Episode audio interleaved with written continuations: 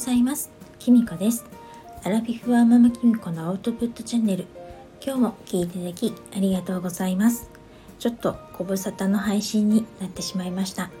えっと私はですねちょっと2022年に入ってからちょっとバタバタと ちょっとプライベートの方が忙しくなってしまったのでちょっとなかなか配信ができなかったりしちゃったんですよね。で最近はですねちょっとずっと体調がねあまり良くなくてどうもねずっと頭痛があるしこのねあの今週に入週末ぐらいからなんか口内炎があの舌と喉にできて思うようにこうただでさえ滑舌が悪いのに思うように話せな話せなかったんですね。であのどうしても出なきゃいけないオンライン講座とかあのそういったものとかにはね参加してたんですけれどもなるべくちょっと人前に出ないようにしてた面もあってあのこっちのスタイフの方お休みしていました。と昨日満月でしたけれども皆さんどうでしょうか？満月ご覧になりましたでしょうか？えっと本当はね 満月の星読みとかも配信したかったんですがえっと私はですねあの昨日と一昨日とあの娘とですねあの最近また夜のお散歩が復活しましてその時にですねあの満月あの見ながら満月の光に照らされながらお散歩をしてきました。えっと、今回のね満月もうあの終わっちゃった終わっちゃったっていうか過ぎちゃったんですけれどもあのちょうど蟹座の満月だったのであの家族とか大切な人とかまた自分の心の内面とかにあの何かこう感じるものがある満月だったと思うんですけれども何か感じるものはあったでしょうか？私はちょうどプライベートのことがね特に子供たちのことがいろいろ動いていたので本当に自分にとって大切な人って誰なのか家族の大切さとかあのまたこれから自分のが一体どうしていきたいのかなんてことをねちょうどお散歩しながら考えていました。であの星読みをねしてみたあの新月の方星読みしてみたらですねちょっとあの先生術わからない方にはちょっと分かりにくいんですけれども今回の満月の太陽と私ののネイテル出生のね月が同じ度数だったりとか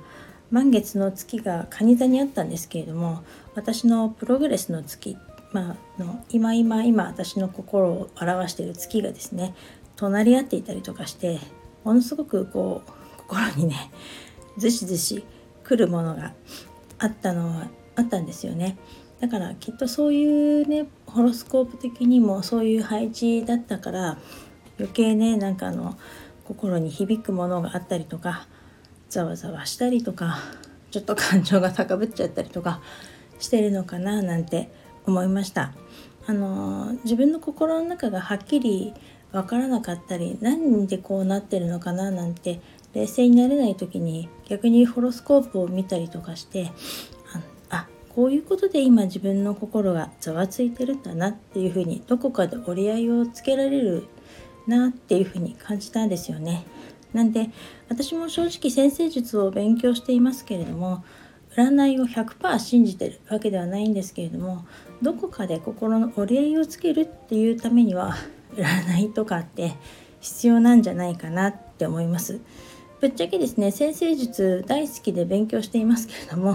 時にはですね私あのケッターズ飯田さんの五星三神占いとかも実は好きでずっと本とか読んだりあの実際ゲッターズさんの講演とかに行ったりとか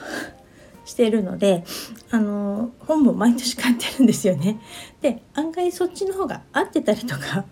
あ今日当たった？みたいな時も実はあったりとかするんですよね。で比べて読んだりたりとかするとあの微妙にやっぱり重なってる部分もあったりあの真逆逆にすごく今日はいい日ですよって言ってる反面あの先生術的にはあまり良くない日だったりとか っていうこともあるのでまあどっちを取るかどこで心の折り合いをつけるかっていうことなのかな結局は自分が心がしっかりしていないと何かに振り回されちゃうのかないつまでもいろんなことに目が向いてしまうんじゃないかななんて思いました。えっと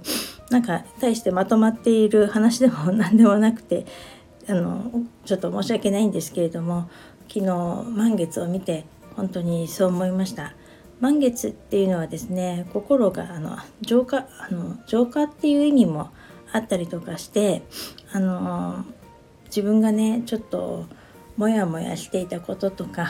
ざわざわしていた気持ちとか焦りとかそういうものもですねあの満月の光で浄化したなって感じがしました。と同時にですねあの昨日ねとっても仲のよくさせていただいてるお友達とね少しお話しすることができてそれでもねそこで満月の光を浴びる前にね随分浄化できたのもあの体調が良くなった理由じゃないかなと思います。今また世の中の方がねオミクロン株とかが流行ってきたりとか